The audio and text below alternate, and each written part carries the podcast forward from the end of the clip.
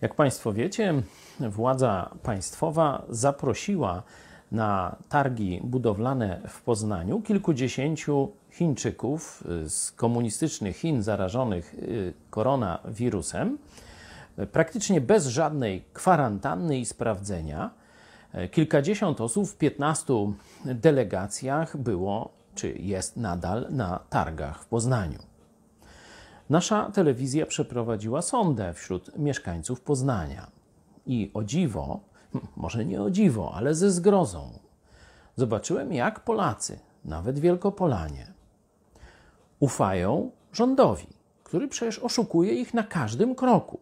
Oszukuje ich ze służbą zdrowia, oszukuje ich, jeśli chodzi o niepodnoszenie podatków, oszukuje ich y, w, w przeróżnych obietnicach przedwyborczych i tak Zabiera im pieniądze na ZUS, znaczy nam, bo to przecież też mnie dotyczy.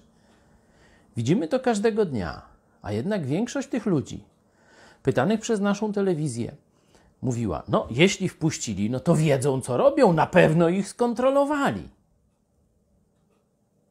To mi się w głowie nie mieści. Jednocześnie ci sami Polacy absolutnie nie sięgają do Biblii i kiedy myślą o Bogu, to myślą: A może jest, może nie, wiadomo to, robi coś albo nie robi. To jest pogański naród, albo można powiedzieć tak troszkę delikatniej, postchrześcijański, całkowicie skomunizowany. Miejsce, które kiedyś zajmował Bóg, zajął dzisiaj rząd czy ogólnie państwo. Warto wiedzieć, że takie zjawisko nazywa się państwową, państwowym bałwochwalstwem, statolatrią. Czy ty jesteś bałwochwalcą?